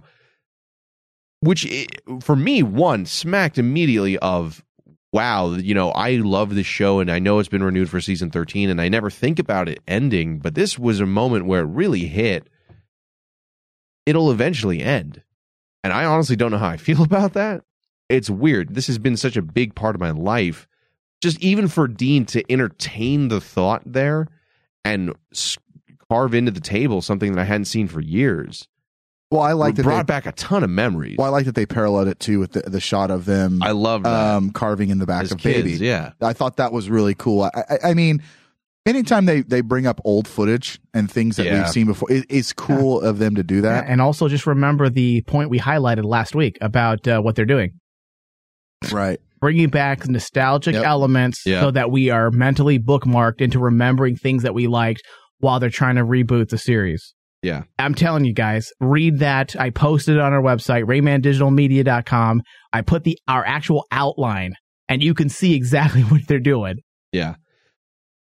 But while it it was effective as fuck, I'll admit that, but it honestly did tug at my heartstrings a lot more than I anticipated. I don't know. I I, I liked it, and I It like look at me being the me. negative. I know, For what the once. Yeah, what's up, Thomas? This is weird. This is weird. Like I do agree with you, Thomas. Like but you didn't have any no, emotion or feeling. No, no, no, no. I he's a robot. really, Yeah. really liked it.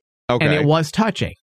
But But the questioning of legacy and their importance was touching, but it was very trivial when what when with what we already know of them and what they know of themselves. Okay. Yes, I They- can see where you're number going with this. one, the legacy. They, why would they question what's our legacy and what we're going to leave behind? They already know they are God's chosen one, as we heard in season eleven. yeah. That's legacy number one. Legacy number two, Castiel informs them, the brothers, that Yup. Chuck's series of books will be known as the Winchester Gospel in the future.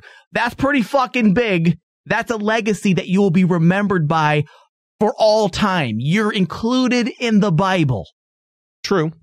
So for them to sit there and question their legacy, I think it's too. I twofold. feel though. like it's it's it's a bit silly because they already know that they resonate within the history of mankind. They resonate within the history of the universe. They already know that they're very important. Right, but but the whole parallel too is the British Men of Letters is there to bring them down and like what have they done? What have you guys done? You guys fuck up everything. The timelines and You're things right. are all jacked up. So You're right. so that's why they're second guessing themselves. Right. But because of the British Men of Letters. So I, I can understand yes, I get your point, Mike. No, I I agree with you now, and that brings me to my next point: why this was seen was a kind of pointless.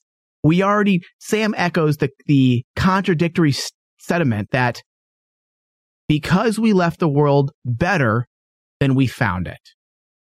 Okay, and you're saying he's questioning. Yeah. Okay. Since season nine, with the introduction of Demon Dean, they have been questioning the good that they've done. Yeah. How much good have we really done, Dean? Death telling them, I will take you out of this place and put you someplace where you can no longer do harm to the universe, Dean. Sam, how many times have you chosen your brother? Sam and Dean have been struggling with those exact sentiments for the last three seasons themselves. They've been hearing that. They've been, Carver has been working towards that. Season 12, in a lot of ways, we've been even thinking, is this the whole purpose of the British of Letters to be some type of comeuppance for Sam and Dean? The fact that, yes, they're doing good, but because they always choose themselves and family, it's a curveball to the universe. In the end, it isn't the best choices that they've made, that they aren't the best choices they've made. And now we hear Dean or Sam contradicting the way they've been feeling since season nine. We've done good in this world. This is not how you felt four episodes or thir- 18 episodes ago, leading into season 12, where you second guessed yourselves. And it's not just one moment where you second guessed yourself. They've been building that for two and a half years. That's why this feels like it's a great moment to bring us back to the nostalgia of Sam and Dean and to remind us why we love them and the moments we like. But in the retrospect of the last four seasons, is meaningless. They're contradicting everything they put out the previous seasons. Now, if they wanted to focus the attention on family and what they leave behind, Yeah, that's the kind of where it's that would be okay. Well, it's twofold. So I completely get what you're saying. Yes, they are kind of contradicting on whether or not they've done enough good, especially this season. That was what we thought the question was going to be from the end of season 11 and the end of season 10, moving fo- into the following seasons, as well as, again, I keep referring to Rock Well, hold on a Won't second. Die. I hate to interrupt you, Tom. I'm sorry. No, But, you're good. uh, before you give me a rebuttal, take this into account as well. Okay, because if you can convince me, fine. Forget last season. This season, Yeah. Billy the Reaper. Yeah. The entire point of Billy the Reaper this season was to bring about the cosmic consequence and how they choose themselves over and over and over again. Whether that's good or bad, that's up to you as the audience. But the point is that that question has been posed. Now, again, they're contradicting something that they actually stated this season. Yes, but and I think because of the contradictions is kind of why he even has the question. In some respects, you have they are God's chosen. Okay, great. Castiel says this is going to be a gospel. Well, we were also told the apocalypse was going to happen. What? How much of that is fact? Chuck saying that you guys are the chosen ones probably is fact that we can take, but it's a passing conversation on a park bench to Dean it's not to Sam. It's not some grandiose moment, and in a lot of ways, it. You talking about the books? No, the you are the God's chosen. Oh yeah, you and the other chosen ones. It feels very much like when your parent tells you you're handsome or you're the best student. It's like, okay, yeah, you have to tell me that. it smacks of that. I mean, I am. I mean, let's be honest. And then you have this kind of asshole, and that's where you get. No. But with Castiel, how much of that information was actually accurate now? The Winchesters have f- literally fucked with history, fucked with the timeline, fucked with yeah, destiny. but that doesn't change the Does- word of God. Like that's something they've always But stayed the Bible has to. always been written by other people. But those exact books were written by him. God. This is true. This is true. I, I, I know it's, But I know but it's silly and it's semantics. Almost argue that, but I get what you're saying. Let's take that as read. So the, that's the good that they've done, or that they know they are doing the right thing. but like you said, that then contradicts what they've been feeling like in their direct actions, not just last few seasons, but specifically this season. When Sam says what we did wasn't to win. You know, they killed Billy the Reaper, causing cosmic consequences to come back in their face. And they are asking, are we doing any good compared to what the, the bad that we've done in as as a result and, and the crossover? So I don't think it's that that is completely trivial and not worth it, or that they are stupid questions because of the Gospel of Winchester and the I- chosen I, like the I moment. think- I like the moment. The I- moment's fine, and Yes. it serves and it fits into the the stylistic approach that we always take with Sam and Dean, and it's touching. But I feel like those chosen words probably should have been written slightly different to fit what they've been working towards. Obviously, have been working towards since the ending of season nine. I feel like Dean's question is fair. What is our legacy going to be? Because we've done a lot of good and we've done a lot of bad. I do agree with you. I feel like Sam's response is a bit too ignoring previous years of questions that they've had. Sam immediately saying, "Oh, these other people will remember us," or "Oh, we won't be remembered at all." Both smack of contradiction. Whether it's the Gospels will be how you remembered, and you know that a hundred years from now, so you will be, or the people we saved. Well, there's also the people you condemned. There was a whole season, uh, a whole episode about the ghosts coming back. Was I can't remember the, all their names, but Meg's ghost, Yeah, the I guy, like that episode, the yeah. the agent, Yeah. I can't remember his name, haunting them in some ways because of what they did. So Sam's honestly, the writing of Sam's response is what bothered me more. Sam or Dean's question, I was like, yeah, what is your legacy going to be? Is it going to be the guys who stopped the apocalypse and who did great things and are the Winchester gospel? Or is it going to be those fuckhead hunters who brought about the darkness and Lucifer was set free twice because of them and the Nephilim was born? You could go either way with that. I think his question's right. I feel like Sam's response is short sighted. So I, I understand what you're saying.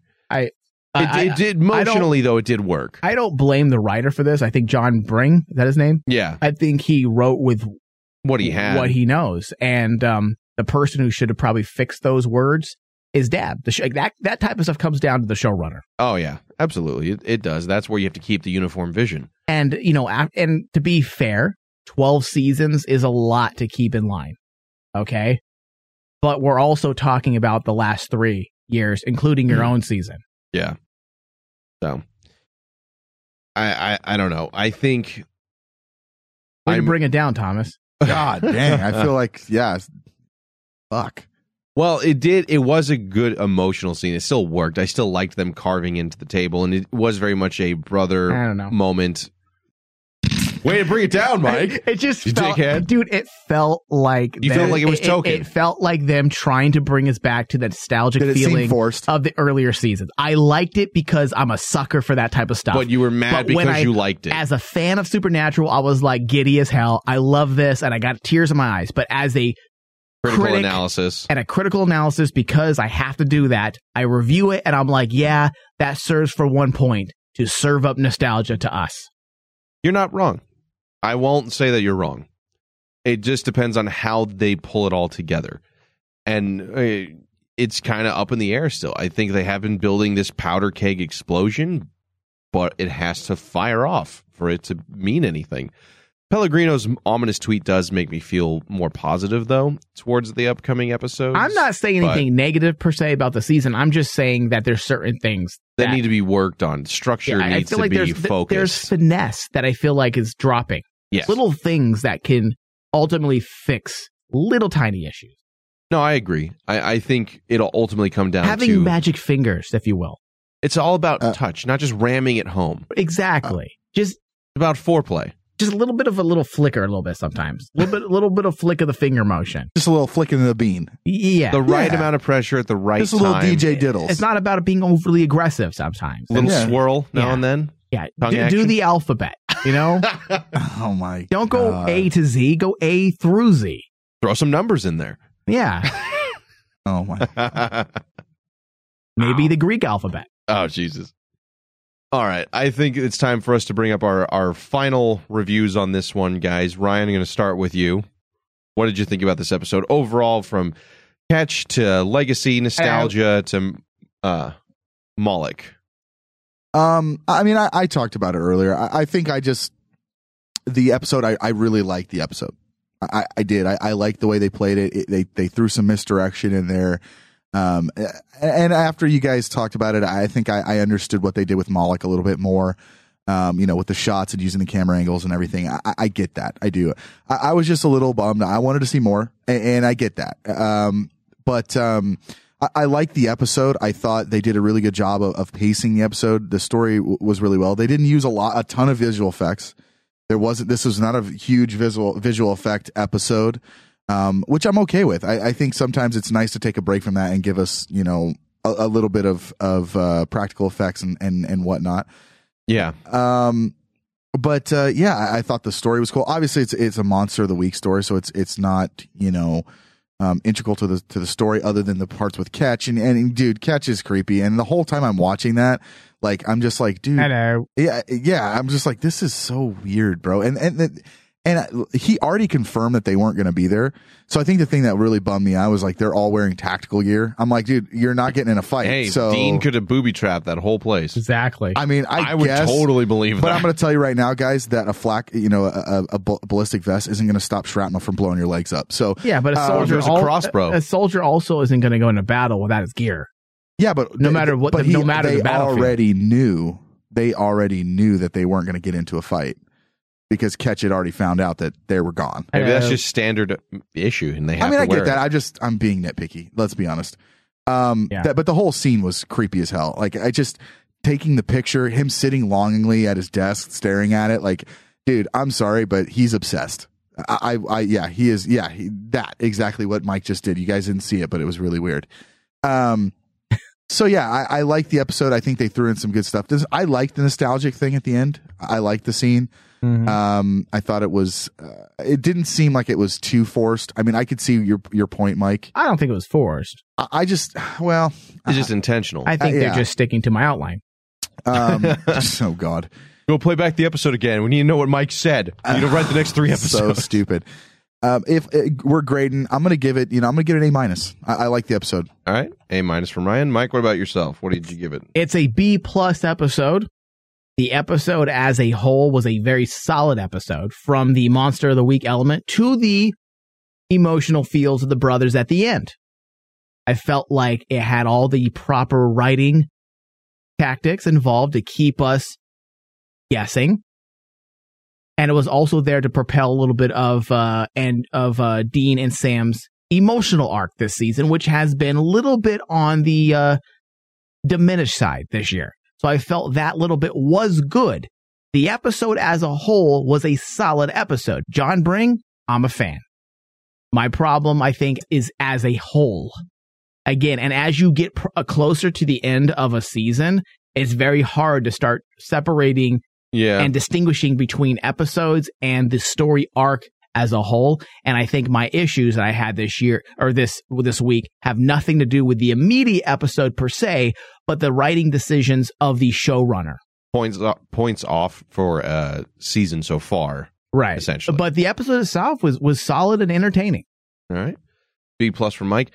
Myself, I really enjoyed this episode. It started off a little campy for me with how Black Bill looked, but I thought the horror elements the horror elements of this one were on point and for me to actually be to jump from supernatural after 12 years says something about how well it was done whether it was the sound or the the music choices or the lack thereof in a couple of scenes to the visuals and the limited perspective and not seeing the monster as much as we did see it a lot of that fed into what I like from horror and the Hitchcock vibe and what really makes me feel creeped out when I'm watching something scary. So that worked for me immensely well. I thought the brother dynamic at the end, while I could see what they're trying to do, it worked for me. And as Mike said, I'm a supernatural fan, so I'm a sucker for a lot of that stuff. I only get Yeah. really mad at that when it's so deliberate and it uses it as a band aid for something it should like. Right. Oh, it sucked, but this part you guys will love. That whole sucky part, but then there was a cool part in the middle of the sucky That, part. That's when I get mad about it. So it wasn't enough of that for me. Um, I do understand completely what Mike's saying as far as the season, and this is something I've, I think we've all kind of mentioned throughout this year. The season has been a little bit rocky. It has the potential to pull things out of the fire, but it it leaves a lot of questions. We keep thinking it's going to go one way, and then we've been wrong, or they've done something different. So it really does matter as we're getting down to the last what four, five episodes. It really does matter what they do with it from here, and there's less time to oh, it'll it can change things, or this episode can be a uh, C episode because the rest of it we have time. As you get closer, it all matters more, and like finals, the the test is coming up. So for me, though, this episode was an A minus overall. So with that, guys, I think. Oh, my, we're gonna read a few comments oh, from Facebook. Comments. Yeah, uh, Jennifer Renee says I've been pretty hard on this season so far, and it's seemingly uh, going nowhere. Stories and characters, but the last five minutes of last night's episode was what Supernatural is all about. Dean and Sam talking about their legacy and what would happen when they were gone was the depth and the emotion that we have been missing all season. Uh, let's see. Barb- Barbara Reby says, I loved how they filmed the actual monster this time. The way you never really got a look at him. It's an old movie trick, but it's true uh, that what you can't see is much scarier than what you can. It was also nice uh, continuation of the monsters uh, I get. This is in quotations. Monsters I get. People are crazy theme that they are hitting pretty hard this season. All around, I enjoyed uh, this one quite a bit. I felt like old school Supernatural. It felt like old school Supernatural, very creepy and surprisingly effective. Um, let's see. Ca- Kathy Waters wrote a good Monster of the Week episode, and that ending took me totally off guard. With the conversation, uh, when the conversation started, I began to frown and said out loud, "I don't like this convo." The minute Dean got the knife out, I knew what was next and yeah. teared up. Yeah, it definitely does hit at the heartstrings if you realize how long the show's been going on. Yeah. Uh, Christina Harm says, sorry, accidentally. Okay, hold on. Uh, I totally agree with your reading of this as a bridge season and that Crowley and Cass had to be removed from the board for now. Uh, but I wonder why Cass wouldn't just tell Dean and Sam that he went back to heaven and couldn't continue his search for the Lucifer baby. Are they building up searching for Cass as another item on the to do list? Nephilim and Lucifer and the British of Letters aren't enough. That's a question. Also, I'm a little bothered by how different the British of Letters are portrayed compared to when the of Letters were first introduced with Harry Winchester. Um, you know what? That's an interesting thought. And that's something I think we might have tackled either last week or the week before that there is a clear difference. But much like when an organization is left untouched and there is no control and there isn't the checks and balances, it becomes something very different. And I think at the heart, the British Men Letters is very much like the original British Men Letters from the 1950s as how we were introduced but over the course of what? 70 60, years? 70 years. Uh, you can see how it's very easy. Just look at our own history and our Yeah. own government. You can see Yeah. how things drastically change. Well look at let's say it is an academic institution in the 50s right? And that's what the british or the american chapter was. These guys in suits who just invented things and did research. As technologies moved on i think it's kind of obvious that that's not going to work anymore and they need more instructional schooling and and the british men of letters clearly do things very different. The americans were wiped out in the 50s right. There was nothing to build on. and what was it the 1970s that they claimed that there was no more monsters? Or vampires they something like that for yeah. for england. So, so they obviously something changed in those 20 years. Different tactics Yeah. for sure. Uh, Kathy Tyler says, after listening to your last podcast with the writing outline, this episode to me followed just about every point you talked about. That being said, I'm in the middle about how I feel about this episode. I find myself the odd one out among uh, my discussion groups because I see the attempted inner story process, not just the pretty man or the missing brother moments, which I too enjoy. Uh, for me, a show uh, keeps my attention by the story, and it has been a struggle this year for SPN. So for me to put everything together logically, I am chalking up season 12 as a dream season. and that's partially what she wrote. Uh, Christina Johansson also writes, uh, the only thing I hated was the waitress being a red herring. I think she was a bit of a sexual stereotype. Uh, let's see, where's the rest? Okay, uh, everything else though, wow, this episode looked and sounded like a movie. The guest actors were all fantastic and the plot was genuinely interesting. Whoever directed this episode deserves to direct the supernatural movie. I agree. yeah the directing was Bill- on point Bill is a very accomplished veteran director. I like his direction. And just with the things that we saw this week as we were discussing with the choice camera blocking with the uh, with the monster and looking through the bars of the the sewer slash Yeah. prison was very well done. Um, the red herring, the waitress being a red herring, I think was a little bit sexist.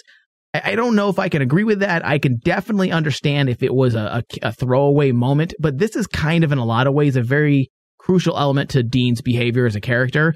Um, and also something we've seen since the very beginning Since of Supernatural. Um, if this, I think it was, if you want to define this as sexist by design, then that's what it is because they, this wasn't them in the, in the writing room not being in tune with things and being just sexist sons of bitches. I think they intentionally wrote this scene like this to bring back the old nostalgic feels of Dean. Something we haven't seen. We haven't. We don't Or see to this. piss off the shippers. What is? What do they ship? De- oh yeah, yeah, with Castiel. yeah, with uh, Destiel. Well, I mean, But- if you if you do want to go with honestly, if you go route- back, just just the that's how Dean behaves, and whether we like it or not, guess what? I guess you can kind of you can kind of define Dean as a womanizer. And I know I'm going to take a lot of heat here, but is Dean a womanizer? Is Yes. Dean sexist? I mean, that's definitely an argument to be had, right? That's definitely uh, a discussion you can debate. I think But he very much is a one night stand, and that's been proven. I mean, just in the few episodes ago regarding Dean, she slapped him, and he had no idea. But at first, he when she came up to him, he's all like, "Oh, hey, what are we talking about? You're hot." Yeah. Right. Then she slaps him. He's like, "Oh, I guess that didn't go so well." We know this is just who he is. And if Supernatural is having a, a, a, a reputation of being sexist this year or in the last couple years, then I'd say, yes, this is definitely something we need to look at. But I mean, they have made leaps and bounds over the past few years to, to make the show a little more diverse, I guess. And is the best. frankly- and, and, and I'm not one of those people who subscribe to that line of thinking that the show needed to do that. I fell in love with the first five seasons because of how the first five seasons were. Yeah. But I also think it's been established time and again. Dean is a one night stand, except for the rare woman, aka Lisa. Yeah. And Sam is very much the romantic and the relationships. Look at him and Eileen. Look at him and Jess from the beginning. Look at him and Ruby. Look at him in anybody. Yeah, but let's, He's always been the one to be more heartfelt and and fall into that romantic genre more than Dean ever has. let's be honest though. He bangs that chick out and then he walks her to work the next day. Oh, man. Like seriously though, He just wanted breakfast, though. that awful breakfast that Yeah. Sam had. So I mean, I I I get I get uh Christina's point, I understand it, yes. but it it was intentional. Like it Yeah. it was intentionally designed that way. Um, all right. So Gretchen Engel says, I've been more positive about this season in general than the majority of the fandom, I think, but I really enjoyed this episode. I've seen Moloch used as a monster before and other things, uh, on Sleepy Hollow most recently, and I really liked how they used limited glimpses of it here to great effect. So creepy. Sgriccia never disappoints. And the, of course, the carving of the initials, my heart. Yep. So it seems like a lot of the fandom is on the same page, meaning this this was a strong, was a episode strong for the most part. I think a lot of people liked this one for the right reasons. And I think if you had issue with this one, it's not maybe so much this episode as I do feel it is more this season at this time and where are we going with it? Which Right. again is something we've been talking about for quite some time. So unfortunately we have a week off now with no supernatural. This Thursday we're not we have no episode, which I always get mad about that, but at the same time soon enough we're going to be in hiatus and that's when it really sucks Ugh. that's when it really sucks so we got Sorry. i was like we're not ready yet A little early there, Haas. so we are going to be off for a week unfortunately No. but we're hopefully we're rationing up to the end of the roller coaster here for season 12 and hopefully we start to see some more structured uniform progress i think towards Yeah. the overarching Absolutely. story Don't be so critical, Thomas. oh yeah 'cause Okay, i was Mike. the debbie downer this one Okay. Yeah, Negative, but, Mike. but at least I'm looking at narratives. No, no, you're you're looking right. at Blue Fire. I mean, come on. okay and, and, okay and, and, floating books. That, those are your complaints.